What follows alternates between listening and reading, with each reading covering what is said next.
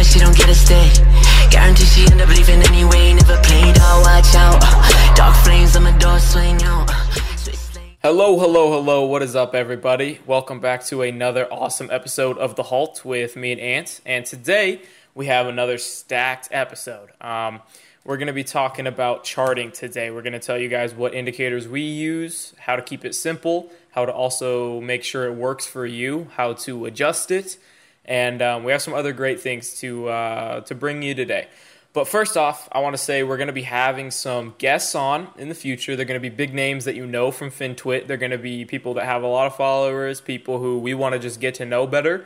And we're going to ask them their favorite alcohol. We're going to ask them, does their mom or dad um, stand up when they wipe, like I said about my dad, which he kind of harassed me about. Um, no, but we're going to be talking about a lot of stuff. We're going to ask them about conspiracy theories. We're going to be just just letting them tell us what foods they like, if they like their tacos on corn tortillas, flour tortillas, whatever it is. Um, but first, we're going to be having these couple episodes with just me and Ant. We wanted you guys to get to know us, and so today's charting. How you doing, Ant? I'm good. This is uh this is an episode I'm looking forward to. Um, I'm big into charting, as you guys know, and I know Teddy is as well. So um, I think charting is like the the most important thing you can learn uh, when you're first starting out. So this is an important lesson in my idea, or this is a, an important lesson in my eyes. So yeah, I think I think um, this one I'm really simple with charting, so I'm just gonna kind of hop right into it. Um, I think charting for me is as simple as possible.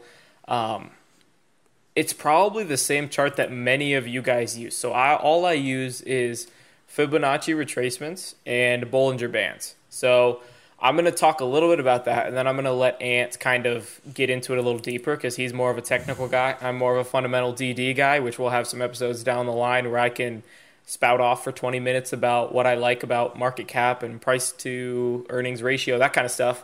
Um, but so I'm just going to give my quick little spiel here, and then Ant's going to kind of give you guys a little more technical side. So for me, um, Fibonacci retracements and Bollinger Bands, and the way I set them up is I want the Bollinger Bands to be tightening as the Fibonacci, as it touches a Fibonacci. So um, I can also, in the past, I haven't used Fibonacci. In the past, I've used just my own um, trend line drawing which can work as well. But um, Fibonacci's just make it a little easier for me. Tell me where the support, tell me where the resistance is. And so I want it to be dropping to a Fibonacci that I like, a level that I think is strong, a level that I've seen it bounce off of multiple times in the past. And then I want the Bollinger Bands to be tightening, indicating that it's ready for a move. Because when your Bollinger Bands are tightening, that means you're consolidating. And if you're consolidating, then you're going to move up or down. And so the the kind of pivotal part of my strategy is I need to make sure that there is a reason why the price should bounce and why the price should go up. So whether that's a catalyst, whether that is a um, some sort of insider buying, whether it's a price target from Oppenheimer, whether it's a um, product catalyst, like I was talking about with say a bio play. Um, I need a catalyst that is going to show me that when it touches that Fibonacci, it's going to have a reason to bounce up into the next week or into the next two weeks that we're going to be seeing the um, the news come out. So if the Bollinger Bands are tightening and the Fibonacci is uh, also right near it, then I'm ready to enter and I'm ready to scale in up until the next Fibonacci or down until the next Fibonacci. Um, these are strong as well. These I want these levels to be bounced on multiple times and I want them to have shown their significance on the chart. And then that's the perfect setup for me for swing trading. For day trading, um, the way I use it is I use Bollinger Bands again just to see. I use five minute chart um, as well, mostly for my day trading, five or 10 minute chart um, are my two big ones. And I use the Bollinger Bands again, and then I use 9 EMA as my main kind of source of whether it's bullish or bearish, has momentum or doesn't. Because um, if it crosses up above the 9 EMA, it has momentum, and then it's likely to bounce off that 9 EMA a few times, and you might get kind of a, a boner candle, if you might say, what I love to say on Twitter. Um, but if it goes beneath, you're going to see the opposite of a boner candle. You're going to see a penis going soft candle, or whatever you want to call it. Um, going down, and it's probably going to stay beneath that 9 EMA for a little bit. I do use VWAP, um, and then I also use 50 MA on that day trading setup. I like the 50 MA to kind of come up and then show a spot that it could bounce off of. Um, and if it dips beneath that 9 EMA, then I begin to look at that 50 MA for the next possible bounce points. And the VWAP for me, um, it really shows me if it's going to break out or not. If it busts through that VWAP, I know it's probably right about to break out. If it gets rejected off the VWAP, I know it's probably going to come back down and uh, yeah, not not probably test it for a few more minutes at least. Um, so those are the two main strategies I use. I keep it really simple. I look at the chart, and basically the first thing that comes into my head is: Is this oversold? Is this something that I think could bounce? Um, and if it's not, then uh, if I think it has more downtrend in it, I write it in my journal and I look at it later. Um, but the catalyst is a big thing for me. Um, from a technical standpoint, I want to see something that's not overbought, and I want to see something that I think can um, bounce due to a catalyst. So, um, with all that said, I mean, like I said, it's real simple. It's real kind of just um, beginner, but Ant, kind of take it away and give us a little more information. Well, before I get into this, I'm trying to uh, keep a puppy under control. Yeah, show us. This is my puppy. I just got her last week. She's nine weeks. Dude, she is so cute. She doesn't want to listen right now, but She's so small too, man. yeah, she's her name's Izzy. She's she actually behaves really well. But anyway, um, for swing trading, I like to use a combination of different things. I use I'm big into Fibonacci, and the benefit of Fibonacci is that uh, you've heard people maybe call it like a self fulfilling prophecy because the thing with Fibonacci is the people that are using Fibonacci see these levels that other people don't. Um, it's a, a way to base entries and exits. So I'm looking at the Tesla chart right now. Say my bottom fib levels at 550. As we approach uh, that bottom fib level, you can use that as support. Um, if somebody's not using Fibonacci retracement, they're not really seeing that level. Um, a lot of like nine times out of ten, something will bounce or reject off these fib levels. So it's a way to give yourself an advantage over other people that don't use it. So as you approach these levels, whether it's resistance or support, you can base your sells at these resistance levels. You can base your entries off these support levels. Um, so Fibonacci retracements really really useful.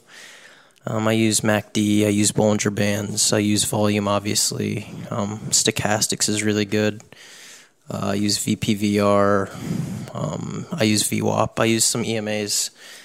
But um, what I really want to talk about is my, my uh, combination of these indicators when I'm, let's say, scalping, for example. Um, a really great combo that I found works for me is Bollinger Bands stochastic, MACD, uh, VWAP sometimes. But what you can do is you can you can time these indicators. So like say uh, your MACD is converging on itself and it's about to curl with upside. If your stochastics is bottomed out and also about to curl with upside, you can take an educated guess that oh this stock's going to bounce. Um, VWAP's great because so as you're approaching VWAP with upside, a lot of the times that VWAP level is going to act as resistance. Okay? The more times you test this resistance at VWAP, the, the higher each time it's going to break. And a lot of the times when you break that VWAP level, it will turn that into support. So you'll see something run, blow through VWAP, pull back, then it will use that VWAP as support. You'll see that that stock bounce off VWAP now. So if you're not in this stock, say it approaches VWAP again, you can take an educated guess that this is going to bounce. So maybe I'll enter at VWAP with a tight stop just under in case it breaks. Um, that's those are the main indicators I use. I use some other things, but I'd say for a beginner trader, those are great. Um, but it's all about using them in unison with one another. Um, yes, volume precedes price, but volume doesn't tell you everything. Um, it's if I had to if I had to give you one indicator to start using and learn, it would definitely be Fibonacci. Because not only can you use that when swing trading and looking at longer time frames, you can also use it when you're scalping day trading. I second that. Yeah, and it's it's actually crazy how true these levels are. Um, and if you see something and then you remove that Fibonacci, that level's not there. So, like I said, you have an advantage over these people that aren't using this. So, those are the the bottom with fibs, bro. Yeah, and and I'll throw some of these indicators up, like while I'm editing this, so you guys can see kind of like my setup. Um, I can get some of Teddy's too, just so you guys have a visual. But um, th- those are what I would start with. Yeah. Um, like I said, we're gonna get more in depth about this later. Like we're we're in the first five episodes of this podcast, so um, season one is meant to be beginner based, but we're gonna bring some guys on here soon. They're gonna talk about some beginner stuff. We're gonna have those same guys on um, next season to talk about some way way more. Um, like deep deep level stuff like we're to have brady atlas on to talk about vpa i already know that i'm to ask him all about um, volume price analysis um, partially about the book and partially just about how he uses um, volume price analysis and kind of how he recommends it because i want that thesis from him um, we're going to bring on a, someone like incredible bob who he knows how to catch someone loading like um, I don't know. Like a bald man knows how to shave his head. Like he, that guy is a genius with catching loaders on um, bio plays, any play that you might need, and then he tells you exactly when he thinks the PR is going to happen based on the loading, and he's right seventy five percent of the time. So we're going to get him on to talk about that.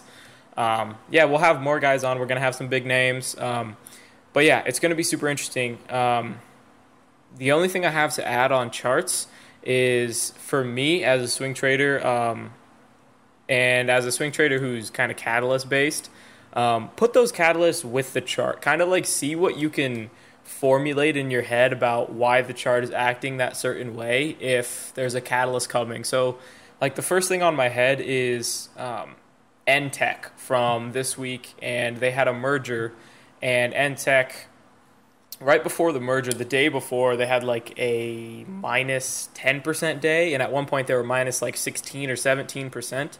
And um, the way that you can think about that is you can kind of give yourself a thesis in your head, seeing what the chart is doing. So, okay, we're down 14% on this one daily candle when there's a catalyst the next day. Why is this? Part one. Um, there could have been a whale who wanted a lower average, and maybe he sold off his shares to hit some stop losses, and now he's buying them up. So that's that's bullish. We're thinking that maybe the chart is showing us that someone sold, and we're going to see them buying into the catalyst tomorrow. Which, by the way, it did go up 30% the next day. Um, so I think that one was probably partially part of it. Um, either um, people who knew something or whale sold, hit hit all those stop losses, and then bought the bottom and then uh, rode it up. And then the other thing it possibly could have been was people selling the news. They wanted to sell the day before, um, which that that's not a bad thing. Um, people sell before the news all the time, so they didn't particularly know anything.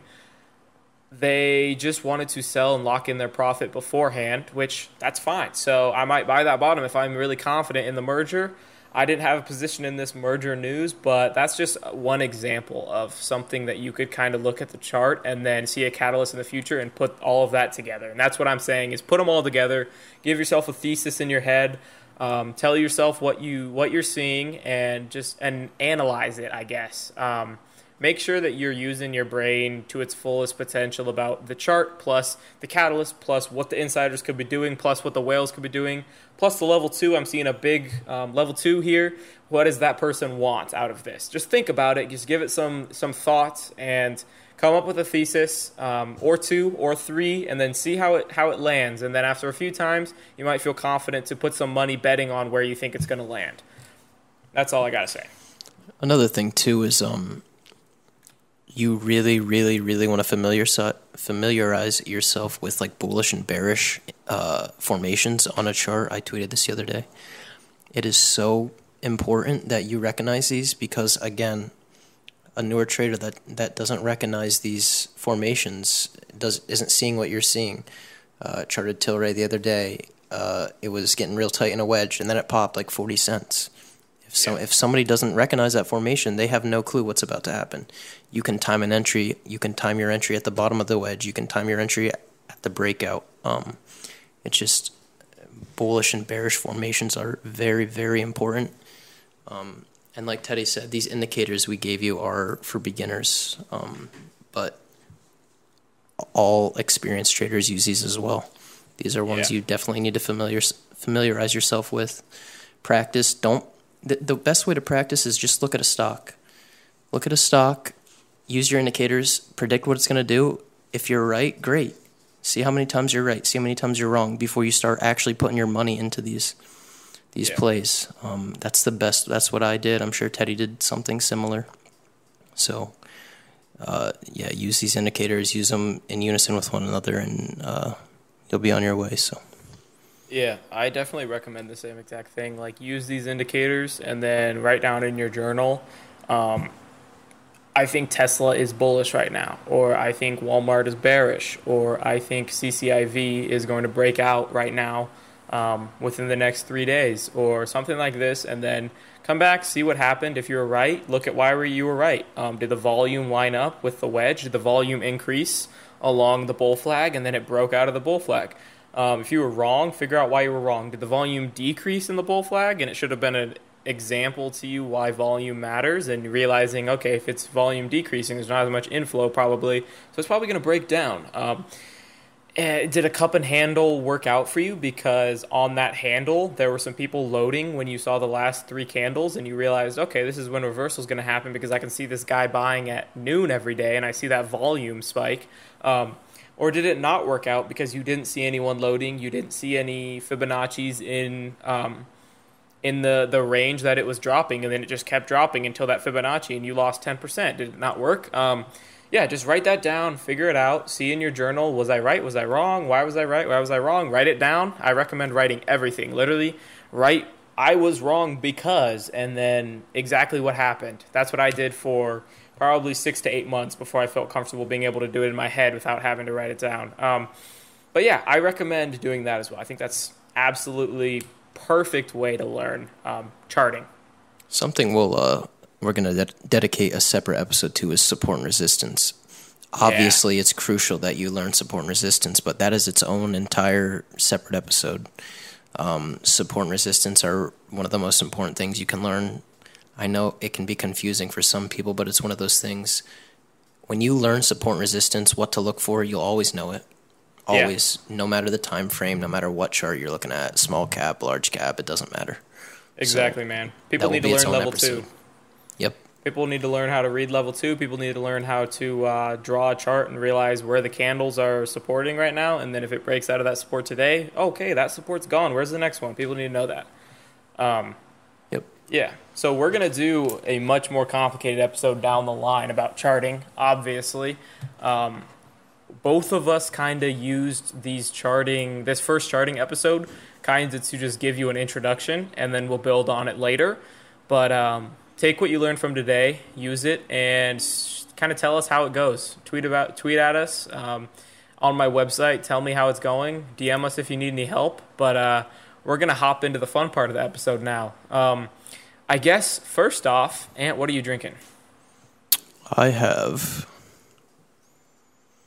this strawberry lager. It's actually really, really good. I'm not the biggest fan of beer, but this it, the strawberry flavor is actually really good and it's smooth. So I really enjoyed this. What about you? Solid, man. Um, so I got something different today. I got a uh, Crown Royal glass full of some good stuff. So essentially, what that is, no, it is not milk. Um, I was looking at it earlier, bro. It looks like I'm just straight up drinking some skim milk or something.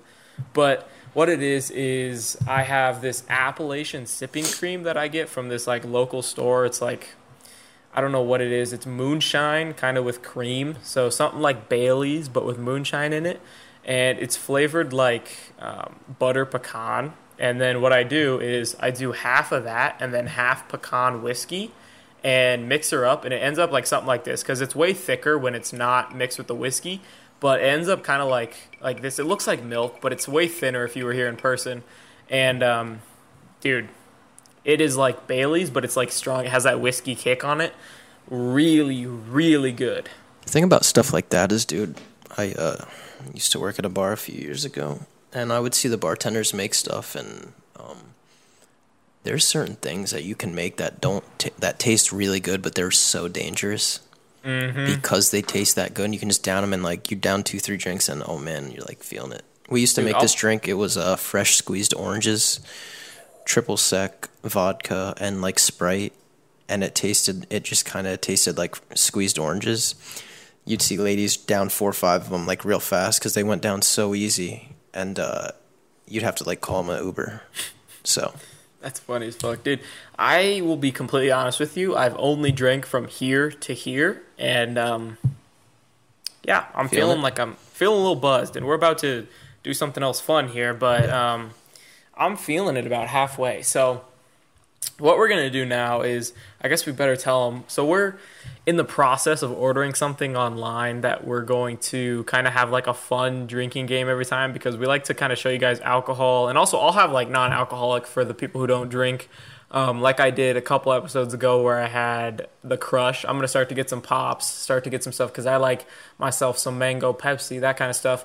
But we're gonna have like a wheel um, where you spin the wheel if you get a trivia question wrong, and essentially it's gonna have like like we're gonna get ghost peppers, we're gonna get like hot wing sauce, we're gonna get like pickle juice that you gotta chug. We're gonna get the cheapest vodka in the at the grocery store, and it's gonna have like a, a kind of a variation of things that we're gonna have to do if we get these trivia questions wrong.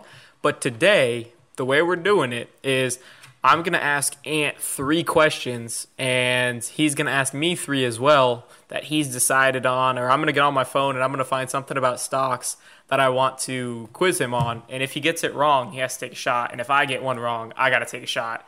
Um, so it might get fun this last half of the episode if I have to take three straight shots. All right.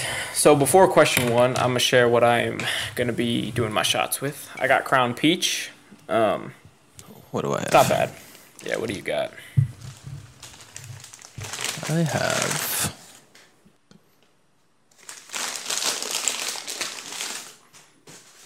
Suspense, everyone. Get ready. I have little uh, shooters. It's uh, 99 banana. You ever hear this? Oh, dude, I should have got shooters. Next time I'll get shooters. It's so good. I've seen those. Those are supposed to be super good. I saw them all over like Twitter and stuff. All Yeah, right. they're really good. First question for you. You just got to get close enough. I'm not going to be strict on this one. Okay. Um, what is the market cap of Costco? Market cap of Costco. Yeah, if you get like within like I don't know, like a fourth of the market cap. So if you get generally close, I'm going to give it to you. A hundred billion. That's not close enough. It's 175 billion. Well, okay. I'll ask you one. All right. What's the market cap of Tesla? Oh fuck! I just did a, I did like a DD on this a couple months ago when I was talking about. CCIV. I'll give it to you if you're within f- a hundred billion. Fifty Okay. billion. fifty billion. Oh, I'll give you a hint. It's way higher than Costco. Yeah, I know it is. obviously. I'm gonna say five hundred and eighty billion. Uh, it's six thirty-two, but I'll give it to you because that's fifty-two. Fuck yeah! All right, take your shot. I can open this. We're gonna be shit faced by the end of this if Yeah, you better not have to drive anywhere. I don't. I got you got some two easier questions here. That one was the hardest one. The next two are kind of. Oh, does it actually taste like banana? Yeah, it's actually really, really good. I need to get some of those. I was looking at it when I was at the, Yeah. the store. But wait, look at days this. Do you see how much alcohol is in there? Yeah, forty nine point five percent. Yeah. Damn. Yeah, you're gonna be feeling it. All right. Question numero dos. This one's about Elon Musk. Mm-hmm. What is the name of Elon Musk's? I don't know if I want to say baby mama or mother of his child, Oh, I know. most recent Grimes. child. Grimes. Yep, you got it right. Dude, you ever. Never mind. Go they ahead. named their kid something like That's what I was gonna say. C3PO, R2D2. Have you seen the name of it? It's like That some poor random kid. letters. Did they like not X like? squared? Yeah, did they not like think of like when it goes to school and stuff? Dude, everyone's gonna make absolute fun out of that kid. Yeah, we don't condone like bullying, but I mean, that's. Uh, I was like when I went to school, there was a girl that had the name of like I think it was like Daphne or something. When Scooby Doo was absolutely massive, Yeah. and everyone would just go up to her during recess and go Scooby Dooby Doo, and I love you. Well, dude, and she transferred schools. the, that's like a generic. That's like the generic password. Like the, the name of that uh, their kid is like a default password, just something so random that you. Yeah, it's like something so random you would just never like. Yeah, no, no, dude. I don't even like. It had to gotta have meant something to them. I gotta look up the name now. It has to be like one, two, three, something like. It's X A E space A dash X I I. What does it mean, No, no idea. dude? Elon, buddy, come on. Its first name is X, middle name as A E. I don't know. At least its last name is Musk. yeah, that could be worse. Um, it's gonna get a lot of money. It's gonna be rich, Yeah, it's never gonna have to work a day in its life, but but it's gonna be bullied at its private school. I just don't understand that. Uh, whatever. Yeah. Did you see uh, his? Is he married to Grimes? I think they divorced or they just broke up. Oh well, dude, she got a tattoo. It was like, did you see on her back? It's supposed to be like alien scratch marks. It literally just looks like scribble. Oh, that is not a tattoo. Yeah, I I'll throw a picture up for you guys to see when I'm editing. I'm gonna Google it on my phone really yeah, quick. wait just till you so see what that looks like. It's it makes no. I don't. She got a screw loose. I think. Oh my goodness, You dude! see that? Yeah, it looks like what I alien did in my. scratch marks. A- why does it have to be alien? Why does it have to be alien uh, scratch marks? I Couldn't tell you. All because Elon and her are like, just. I think they're both obsessed with like being weird and like being like mysterious. Yeah, Like who but that gets poor kid. alien scratch marks on their back? Mm, not me. Okay, what's my question? I'm ready. Oh. The, what's the first name of the CEO of LTNC? Oh, oh! I know you know this because we talked about it the one day. bro, bro. It's on Twitter. It's on Twitter. It's takeover. It's takeover, but it's his name. Mm-hmm. First name. You don't need the last one because I can't even pronounce it.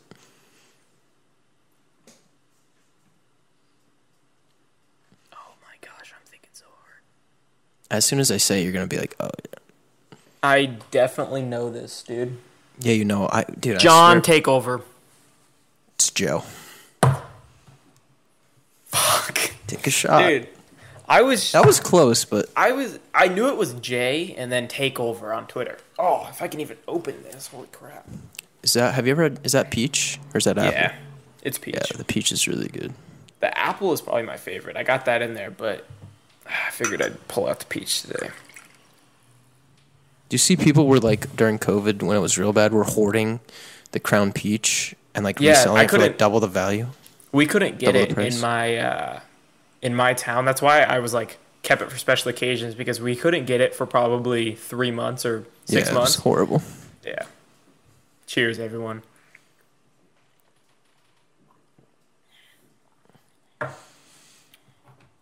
Damn, that had more of a kick than I thought. Yeah, taking that straight. Fuck. Oh. Yeah, I better wash it down with some of my other stuff. All right. This one, I feel like it's kind of a walk in the park, but we'll see. Oh god. How many eyes does a spider have, Ant? How many eyes does a spider have? Yeah, there's two correct answers to this one. How is this a walk in the park? Because it's, I feel like it's, I don't know. I watched Spider Man too many times as a kid, maybe. Oh, I've never seen Spider Man. I have literally. There's two right answers. Yeah, there's two. So you can, and I'll, I'll even give you a hint. It's even number. Okay, wait, wait. I, I have a question. Is it more than ten? No. Eight. Yep, exactly. Thank God. There you go. I have a feeling I'm gonna end up taking a second shot in my throat. No, I think you should know this actually. Who's Okay. the all-time leading scorer in the NBA? Wilt Chamberlain. Nope. Fuck, who is it? Kareem. Abdul mother. I think Wilt's second. I thought he was like far ahead. Do you know that Wilt had sex with like one woman every night for his life? Every night. Apparently, he had like literally enough sexual partners that it was it equaled one per night of his entire life, or like his entire life until he was fifty or something. Cheers, I everyone. This one's gonna hurt. can't. Yeah, get you're gonna be feeling you're gonna be feeling this here soon. Yeah, it hurt. It'll be so much better. Oh, what I wanted to say too is like once we get the what we we ordered and stuff, it'll be cool to like do this with guests as well. Like we'll Yeah. uh we'll give guests some funny trivia questions. Um yeah, we have a lot of cool guests lined up. I don't really want to spoil anything. You mentioned a couple. We have a bunch of people in line. We're like, if you're watching this and you're interested in being a guest, by all means, let us know because we're totally interested. Yeah, I think what we also want to do is we haven't talked quite a lot about this, but I think we want to have like a beginner trader on maybe and just talk to them about like the questions they have, like have them on and say like ask us anything and we just want to answer as many questions as possible. Yeah, because like we've said, this is totally catered about. Like season one is totally catered for the beginner trader. We'll do Yeah. like we take questions every episode. We'll totally answer anything you guys have. The whole point of this is to help you guys. That's why we have the free Discord too, to Yeah. help you guys. Um, that's what this is about. So It'd be really cool if we could even have the beginner trader on this season, and then as they graduate to an intermediate trader, have them on again, and then have them on again. Um, that wherever we go with these seasons, that'd be super cool. But we haven't talked about that. We'll see. Um, could happen, might not happen. But this next little segment I wanted to ask you about. So we have two segments coming up. One is serious, one is fun. We're going to start with the serious one. What are two sleeper stocks long term that you think are going to be nuts that people haven't really been talking about? two sleeper stocks. Uh, one's actually OTC. It's ILUS Illis, or I don't know. You might have seen it. Um, they do stuff for firefighting. They make. I'm pretty sure they make like uh, stuff to help fight fires and stuff like that. Um, it's an OTC stock. OTC's iffy. Ninety nine percent of OTCs will never be anything. Um, I think this is one of the, those OTC stocks that has a future. Um, another one. Let me look. I have a list of a bunch of stuff. I don't know, dude. There's a lot of weed stocks. I think that that are gonna go crazy once everything's legalized and stuff. Um, Nationwide, bro. I don't want to say SNDL just because with the crazy flow on SNDL, um, I don't know. Tilray, if you look at the chart, technically Tilray to me is a perfect chart. Um, I know I called that this week. Um, it kind of broke out a little bit, hit hit over 18. We retraced a little, but Tilray is something to me that's like a set and forget kind of stock Yeah. as it, as it gets legalized, uh, that and DraftKings. I know DraftKings is kind of popular, but uh, stocks like that to me, um, I don't know how you feel, but stuff that's the future. You Yeah. gotta think EV, gambling, weed. Um. Yeah. So I know you like AMTX. I love AMTX. I love it's not to be on my too. list. I've talked too much about AMTX. If you haven't talked, if you haven't seen me talk about AMTX yet, go to our YouTube, go to my Twitter, check it out. Just search my ThiccTeddy, um, and then AMTX, and I'll have probably 500 tweets, dude. I've tweeted about it so many times. But my two sleeper stocks. Um, oh shit, I had one and I forgot it. Maybe it's the shot kicking in, or the two of them. But um, holy crap, I forgot it. But uh, I'm going to kind of respond to yours first. Um, so TRLY or TLRY, I think is really really good. Um, I think when that bill comes through to pass it nationwide, I think that will be the first to pop. But I think something you really need to keep an eye on when that pops is all of those weed biotechs. So like. Um, NTech, um, things like that, ATNF. I think those are probably going to pop long term when it comes to that. Like there'll be an initial like 20% pop or some type of thing within a few days, but then they will grind for months, I believe. I think that'll be something like EV last year where it grinded for literally months on end. Um, when weed pops, um, weed is going to grind and biotech weed like specifically is going to grind and i think those will be really really good buys but i think maybe um, my first one is going to be lkco LKCO, it's under the radar based on like the whole Twitter realm, FinTwit. It's under the radar, but for me, it's been on the radar for quite a while. I've been on it since I think like one dollar. I don't remember a dollar, a dollar ten.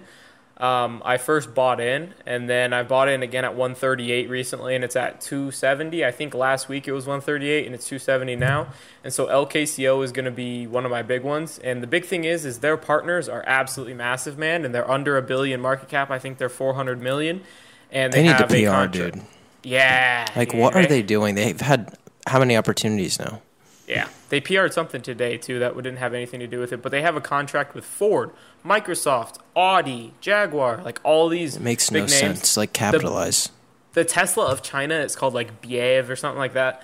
Um, like a, a crazy Chinese electric vehicle maker. They have an autonomous driving partnership with, and they have not PR'd it to the American um, investor group yet, which I'm not sure what they're doing, but eventually they're going to PR all those things, and we're going to see them double, triple within days or weeks. Um, so LKCO is the first one, and then second, uh, my long term. I'm thinking. Okay, it's a new one. Um, it's gonna be this stock that I just talked to a guy about yesterday, NBSE.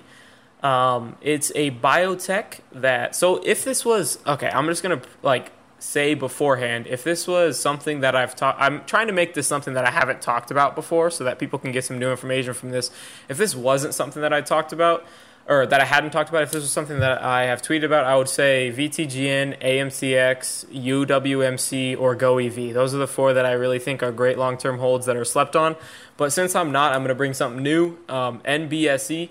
And what it is is it's called like New um, Balance or something like that along those lines. It's a biotech company that what they do is they specialize in this new sector of kind of gene replacement. So what they think is that um, instead of maybe coming up with something to target cancers or target um, ALS, Lou Gehrig's disease, instead of coming up with something that's going to target that and kill it, they think that we need to replace the genes that um, have caused that. So what they're going to do is they're going to inject you with something that's going to go and maybe um, replace the genes that could cause cancer, replace the genes that have caused Lou Gehrig's disease, that type of thing, and I think that's probably something that could be absolutely massive in the future.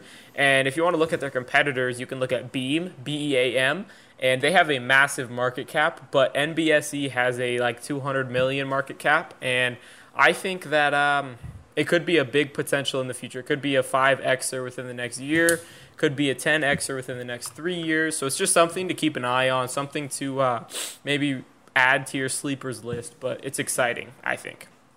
Uh, two other ones that are like, I know you like MNDM, MindMed. That's that. only going to be. I mean, that's the future of medicine. Um, and NIO, that's like the Chinese Tesla to me. Um, think about how many people are in China, and I there's uh, rumors of them expanding to the U.S. and stuff. So those two to me, you got to think EV, electric vehicles. A lot, of, a lot of these EV companies aren't going to stick around, but there's going to be some of the front runners, and they're going to be huge. So Yeah, I think um, something to keep an eye on is you're a psychology major. I'm a psychology major. Bro, we know what the fuck we're talking about with psychology, and um, mushrooms are going to be in psychology within the next two years or three years. Like, hundred percent. I think people really underestimate the. I have a book. I have a book that I can bring out one of these days, and I can kind of read y'all some shit, or I can make a YouTube video or tweet about it. But mushrooms, man, they have real potential for veterans coming back from war with PTSD. They have real potential for people who are clinically depressed. They have real potential with people who are dying from like a terminal um, di- diagnosis. And I think people are really underestimating mushrooms. Like all of our pharmaceuticals, I think part of it is pharmaceutical companies want mushrooms to not be passed because um, they want to make their money off of their pharmaceuticals. And these mushrooms are natural and they're going to co- probably cause something like a big percentage, 10 to 20% of antidepressants to not have to be used if you can go to a mushroom. Um, kind of like a, a center where they're going to let you do mushrooms once every month or once every six months, depending on the, the severity. and you're going to do them or you're going to microdose them once every two weeks and you're not going to need your antidepressants. So these pharmaceutical companies don't want them to pass. But once these mushrooms do pass, then the pharmaceutical companies aren't going to have a say, and um, people are going to realize that mushrooms. upside down dog. Mushrooms have an absolutely massive impact on mental health. Um, people who, yeah, have come back from war, terminal, all that stuff I already said. Um, it's going to be big. That's all I got to say about that. It's like it's like when weed first started to get real popular, like about legalization and stuff. It's like, oh, weed is a gateway drug. no, it's not. Yeah. Yeah, there's people that abuse weed and then go on and do other drugs, but I could talk about this for days. Like mushrooms are helping cure depression, cure anxiety. When you're microdosing these mushrooms under supervision, it's helping it's helping a lot of people more than it's not if you do it responsibly, like we said, under if say you go to a retreat or a rehab center and they're microdosing you with these mushrooms and it's helping your cure your depression, cure your anxiety, there's no reason that this shouldn't be legalized. Yeah. Um, it was the same thing with weed. People I have strong opinions on this, but people want to go buy a pack of cigarettes for ten dollars. Uh, what is what are cigarettes doing for you? They're expensive. It's suicide essentially. Delayed suicide, literally. You're killing yourself. It doesn't smell great, like, or but no, let's not legalize weed, which has been found to not have harmful side effects um, and all these other things. But I Yeah. could talk about this for I could talk about this for hours and hours. Um, but yeah, mushrooms are the future. Uh, and those, find all these stocks are cheap. Put M- MNDM in a long term portfolio and don't touch it for five years and see where it's at. Yeah. So Exactly, bro. Like that's that's the thing is these these companies are at the bottom. You're kind of like if you would have found Tilray or SNDL um, three years ago, four years ago, five years ago, then that's what we're talking about mushrooms right now. And um, yeah, mushrooms. People are gonna realize that the war on drugs was made for certain reasons that I'm not gonna get into right now, and it was made to kind of demonize these drugs um, when they didn't need to be demonized. And now we're kind of, I guess, writing that course and realizing, hey, maybe these have some type of effect. Maybe the reason that these these were used for thousands of years in ancient cultures was because they have something good in them. And um, yeah, when we can use that and they're FDA approved finally, then that's going to be absolutely massive. I think, dude, we might actually have an episode about where we talk about these futuristic type of things. Um, maybe sectors that we talk about. Um, mushrooms will be one of them, but um, we'll definitely talk about it more. So Yeah. one thing I do want to talk about is our music taste, man. We got almost polar opposite music tastes, but also very similar music tastes. Like you send me stuff, I'm like, this is sick, bro.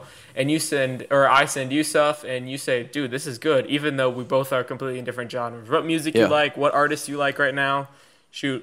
music I like I'm I'm not picky about music. I'm pretty open about like I like a lot of different things. Um I like stuff that's melodic and and I'm not like a huge rap fan. I don't like hardcore rap. I like stuff that has a good beat, has good vocals. Um I don't know, my top artists right now that I listen to a lot are like the Kid LAROI, Forever Friday, SAINt JHN. Some people you might not have heard of. Don Toliver's really good. I think I sent you a song the other day and you liked it. Yeah. Um, I like some old school 80s stuff, but other than that, it's like it has to be melodic to me. I like a lot of like unknown people. Um, so yeah, that's that's what I like. It has to sound good to me. Yeah. No, I get that, man. I'm kind of I'm kind of an older kind of grunge guy, 90s bands. Um I grew up with my mom kind of preaching about 90s grunge bands and then giving me CDs and giving me Spotify links and stuff when I was younger. So I talk to her a lot about grunge bands, but I think um yeah, I, if I had to pick some newer people that I like, I like Polo G. I like the Kid LAROI. Um, We have a band They that you also know that I know that I don't think a lot of people know. If you don't know They, check them out. Guarantee you, 99% of people listening to this have never heard of them.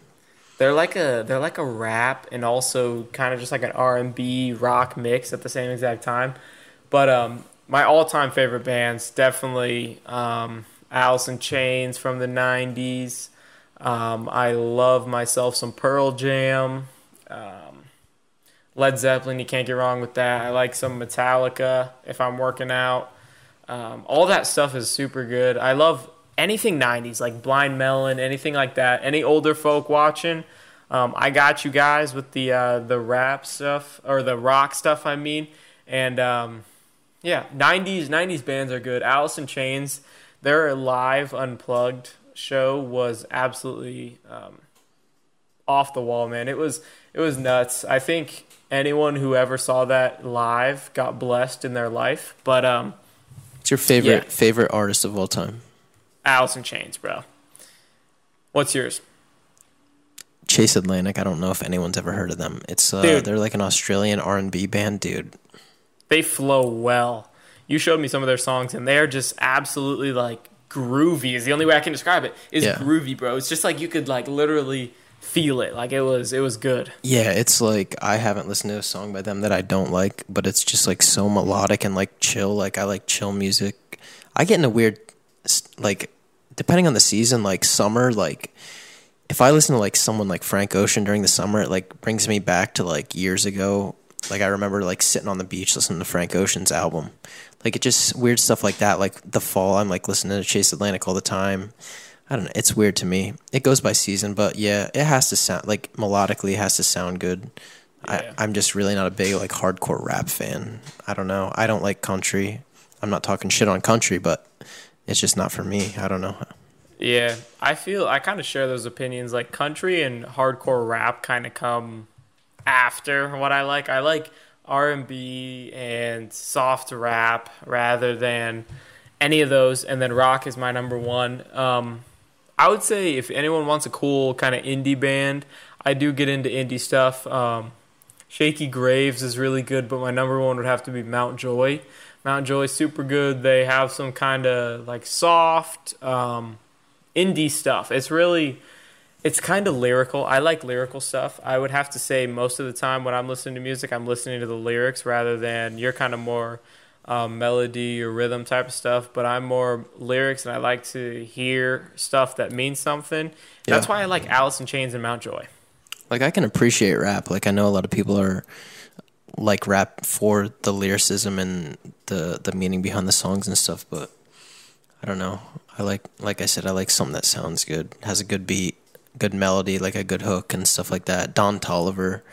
I don't even know if you'd consider him rap. I guess he's a rapper, but he's so melodic and he sounds so different than everybody else. Yeah. He's somebody I really, really like. Um, there's certain people like I like every song they put out. Um, there's some albums where they're just like there's not a skip on there. Like like I can listen to a J Cole album like For Your Eyes Only, pretty damn good album, and it's lyrical and it's pretty. It's not hard rap, but it's it's harder rap, and um, Yeah. yeah, I think he's a lyrical genius. Him and Kendrick, Kendrick have some really good lyrical um, songs. Um, Kendrick's entire album, I can't remember the name of it right now, but really good. But if you're a rapper country type of person, like nothing against you, it's just something that I'm not quite a fan of. No, the the one thing I will say about country is some people are gonna get mad, but dude, I swear every song's the same. It's about beer, a truck, a dog, a girl, mowing my grass, something Yeah. like it. There's what I I need something different. Yeah, Like I can give you my best impression right now of a country song, and I guarantee it sounds like something you've heard. Ready? I was down in the honky tonk. I saw the blonde Exactly. woman. I got my beer and we went home, and then I regretted it the next day. Exactly. Like That's exactly what. It I'm not talking. I'm not talking shit, but I need something a little different. Yeah. Like country, okay, if it's a summer night and it's like 75 and I can have my windows down and I'm driving by the corn cuz I'm in Iowa. Corn is everywhere. I'm driving by these cornfields. I can pump to some some country. I can turn on some I don't even know um I don't even have any artists in head or in Isn't country mind. big out by you? Yeah, there's a bunch Yeah. of country fans by me. But um I can bop to it, but it's something that I will do about 3 times a year and then I'm good for the rest of the year. Yeah. No, thank you. But hey, if you like country, I'm not hating. Yeah, I love you if you like. it's just country. not for me. Like same with rap. It's just not for me. But Yeah, nothing against you. All right, UFC. We're moving on to UFC. There's no UFC this week. Um, next week we got Conor McGregor, so you're gonna want to tune in. You're gonna want to hear our uh, Yeah, gonna be Conor McGregor picks. But um, I think we're just gonna talk about favorite fighters of all time. So, who are your favorite fighters of all time? Favorite fighters of all time might surprise you. Um, uh, Rory MacDonald Okay. is one of my favorite fighters of all time, dude. Him and Robbie Lawler, that's the best fight I've ever seen. Where they just Goat stand in the middle of the ring, they're all bloodied up and they're just staring at each other. That was like, I got a story about that one if you want it quick. yeah, yeah, yeah. Um, so that was back when we were quite a bit younger. I'm 22. I think that was when we were maybe like 15 or 14. Um, but that fight, me and my friends used to always go to Buffalo Wild Wings to watch UFC events, mm-hmm. and my parents would give me a curfew when I went. That was the fight that I missed due to my curfew, bro. That was the one fight. So like usually I could make all the fights. They'd let me make all the fights and stuff, and they'd say, okay, yeah, come home at like midnight or twelve thirty, whenever the fights get over. But that was the fight that the card went long and like twelve rolled around, and I had to be home by twelve, and it was like 11.50, 11.55, and I was like, damn, dude, I gotta head home. And we missed that entire fight, and it turned out to be the goat fight. Like that was the fight Yeah. that everyone remembers as the best fight of all time. Yeah, that it's so weird too because like when Rory Rory lost, it like started his like decline and then he left the UFC or whatever. But dude, I remember watching that. I'm like, this is the greatest thing I've ever seen like in my in my life, and I've probably watched it ten plus times since then. Um, you can watch it on YouTube or whatever, but yeah, dude, that fight to me is just two guys just fucking slugging the whole time. Um, and there's blood everywhere. I know that's not for everybody, but yeah, that to me is the greatest fight of all time I've ever seen. Yeah, that's a nuts, nuts fight, bro. Um, Yeah. My favorite fighters of all time. So, you'll be kind of surprised on this, I bet too. So, my favorite fighter of all time has got to be Stephen Wonderboy Thompson. So, I um I was a fan of him really, really big back in the day before his Tyron Woodley fights. I was just gonna He- say he lost. He won that first one, but I will both those fights, off. dude. Both those fights were Yeah, they were trash fights. Um, but dude, he's he's a good guy. He's a good fighter. He's a damn good fighter that doesn't get enough recognition. Um, he should probably be getting a title shot, but people don't want to admit that he's beaten the shit out of a couple top ten opponents. Um, but regardless, he's one of my favorite fighters of all time. Um, I'm a huge fan of the up and comer Yuri Proka. dude. So am I. He's Dude. so good. I used to watch him in the Rizin days, and then he came to the UFC, and I actually bet against him in my first in his first fight because I'm a huge fan. I've been a huge fan for like three or four years now. I thought he was gonna lose to Volkan Oezdemir, and then he was gonna go on this tear of beating everyone. Wrong, I was wrong, but um, yeah, I bet on him against Dominick Reyes. He's one of my favorite fighters just because the dude goes out there and absolutely just puts his life on the line. Like he does not care. He is all about martial arts too. He's all about like I'm gonna meditate during the day and then beat the living shit out of everyone I fight, and he does. Yeah, he's he's crazy. You know who else I really really liked, and then he got knocked out twice is um Johnny Walker. Yeah, he was. I watched he was him fun fi- to watch. Yeah, dude, and then like wh- he got knocked out twice. Should have got knocked out his last fight, and then ended up knocking the dude out. But he's super exciting to watch. Um, he just has no chin. I used to be a big Cody Garbrandt fan. Me too. I was a huge Cody Garbrandt fan, Then he talked all that shit, got knocked out by Dillashaw twice, but albeit Dillashaw was juicing. kind of an asshole, to be honest. Yeah, I mean, dude, if you're gonna talk and talk and talk, you got to back it up. It's kind of like I talked about this with McGregor. Like, I was the biggest McGregor fan, but it gets to a point like you're gonna keep talking. You got to do something like back it up, and then don't Yeah. change the way you're. Like you used to, you talk shit all the time, and that, then you fight Poirier, and you guys are best friends. But now you want to talk shit again? Like, Yep. come on, dude. But I don't know. Yeah, I was. I'm a big Ngannou fan too. Um, I honestly didn't watch any of his fights until he fought um, Andrei Arlovski. Uh, that was the first Ngannou fight I watched, but I've loved watching him since. He just knocks everybody out, and he's he's real humble about it. He's a real good guy. Um, but I do think he's not skilled enough to be a champion for that long. Like people think he's gonna be like the the titan of the heavyweight where he just knocks everybody out for the next five years. But I think someone like Alexander Volkov, even Derrick Lewis, man, could could outlast him because Ngannou on the feet is extremely powerful, but that all that's all he has going for him. He doesn't have much technique, and unless he like shores that up, he's probably going to get outpointed by someone like Volkov, Ciryl Gane, or Derrick Lewis. Um, someone's going to be able to just outpoint him. Now, is Wonder Boy your favorite current fighter? He's probably my favorite fighter of all time, but it's close between him. Um, who else? Let me look. I really, really like Nate and Nick Diaz. Um, I really like Matt Hughes as well. I really like. There's a lot, bro. I'm a big Derrick Lewis fan, dude. Derrick Lewis. He's Lewis just so awesome. he's so funny, and he just like it's almost like he doesn't care, but then he just goes out and knocks somebody out. yeah. I'm dude, a big yeah. He's awesome. I'm a big uh I'm a big Poirier and Moreno fan as well. I like Yeah. Moreno since the Ultimate Fighter. People want to say, "Oh no, you like him because he's a champ." No, I used to. I, You've been a fan. I know that. yeah. Both Um, those guys are. I like to watch them fight. I honestly the, the the UFC fighter I've probably been a fan of the longest is Anderson Silva.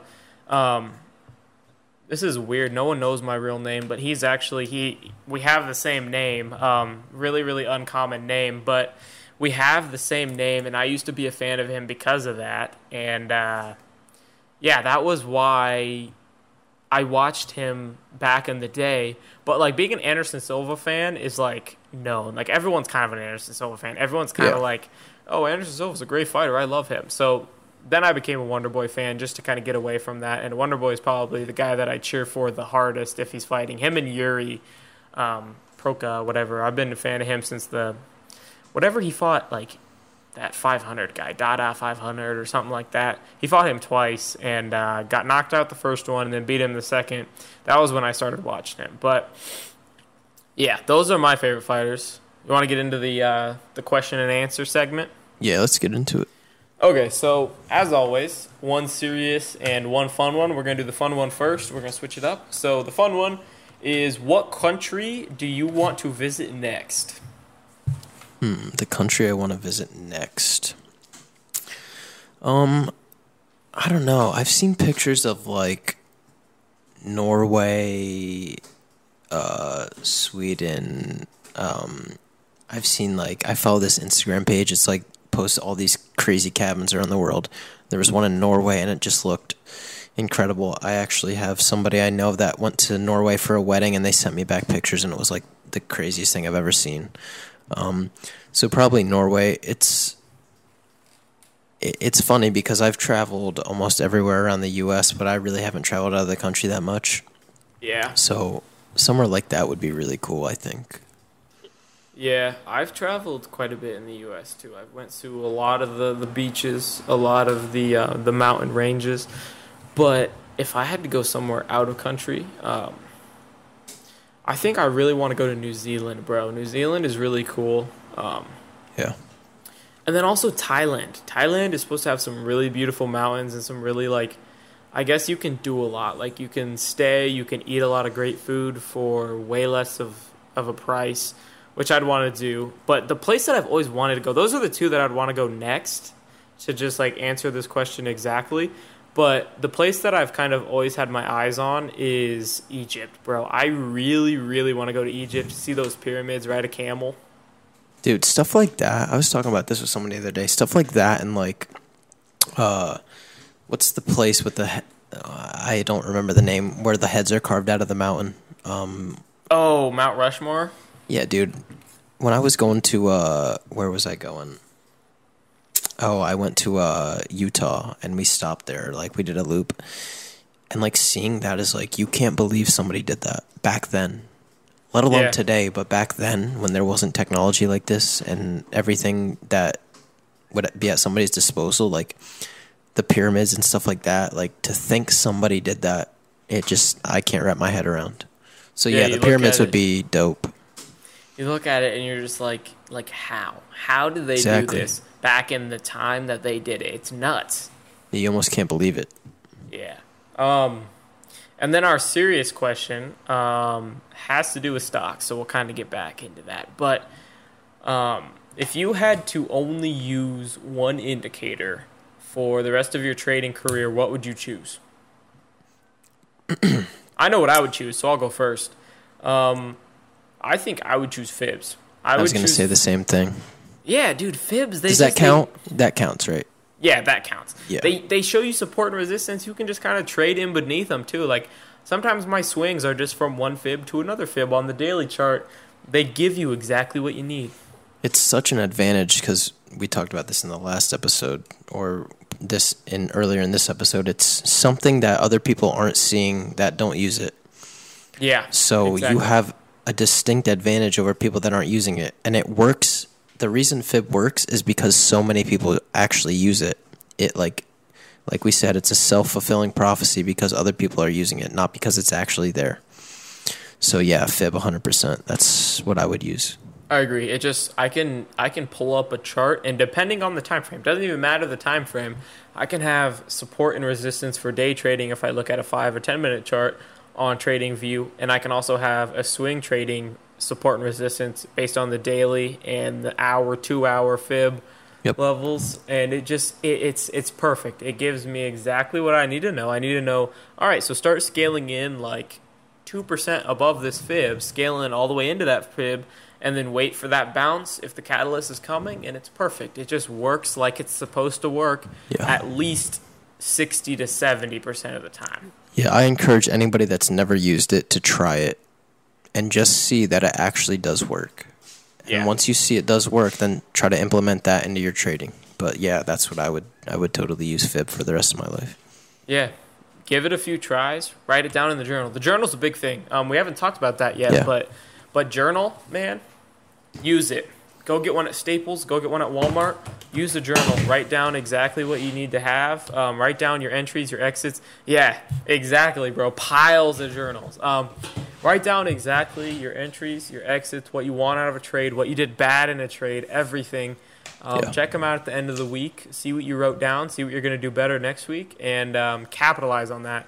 So Yeah. prioritize those things that you did bad to do good the next week. Um, put them at the top of your list. Think about them every single day, and you're going to see your trading be better immediately that next week. And then over time, you're going to slowly get better and better and better and better and better. And um, yeah, the journal effect. That's what I'm going to call it. The journal Yeah, effect. I probably have ten plus notebooks, journals of. I I separate everything into a certain one um, to keep it clean and stuff. But yeah, dude, it's and and that's not even that's not even taking into account all the notes I have on my phone and everything. It's and documents on my on my computer. exactly. It's it's very important that you write things down. yeah, just keep it in your mind. Make sure that it's it's in there by writing it down. Make sure you have it somewhere. Sticky notes, everything. Yeah, exactly. Sticky notes, bro. I put these on my computer every single week. I write down, I write down here are my watches, and then I pull this baby out, bop on the on the on the computer every Put single. your uh, put your trading rules down, and put them. And I used to keep them on my monitor, like Yeah. just so you can see them every day. Get a cork board and pin them on the cork board or whatever. exactly. Mine are at the beginning of my journal, but if if yours are on a sticky note, put it on a sticky note. Put it Yep. right there. Absolutely, we're gonna see it every single morning. Put it on something. Put it on the top of your computer. If you have a laptop, flip it up. Um, you're gonna you're gonna see that every single day. Put it on if you have a monitor on two Yep. monitors. Have it on each of them. Put it on your keyboard so that you got to pick it off every morning. Anything so that you just remind yourself over and over and over. Yeah, hundred percent. Uh, you gotta get, you gotta start doing making good habits. Um, I posted a video today in Discord about uh, habits to get into and good trading habits. It's it's really hard to break a bad habit when you do it for so long. So you Yeah. know, practice good habits while you can.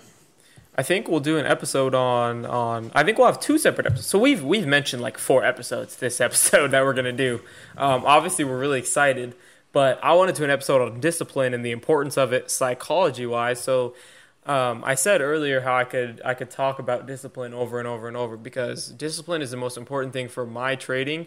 Because if I follow a plan over and over and over and over, the strength of my belief in that plan just just gr- climbs up, gradually climbs up over and over and over and over and over. So if I my trading rules work once, they work five times, they work ten times, they work fifty times, they work hundred times. My confidence is going to go up, and as my confidence goes up, my execution goes up Yep. with discipline. Um, and then also just we want to talk about habits. We want to talk about like what do you do in the morning? Do you wake 30 minutes, uh, wake up 30 minutes before the market opens? Do you wake up two hours before the market opens? What are you doing? Are you screening those pre-market movers? Are you screening um, pre-market losers? Are you finding what has high volume? All that kind of stuff, which we can do a full episode on. Um, but we do want to thank you for being here today. Uh, we want to thank you for coming to this episode. We want to thank you for sticking around to our fourth episode. The next episode, we're hoping to have a new guest on, someone who you guys will really be interested in hearing from, hearing about their life, hearing about the alcohol they drink, the tacos they eat, the food they prefer, um, the conspiracies they believe in, all that kind of stuff, which I think we might not have even talked about a conspiracy this episode, but we'll be back with a conspiracy next episode. Um, but yeah, thank you guys for being here. Um, I'm ThiccTeddy on Twitter. This is Ant.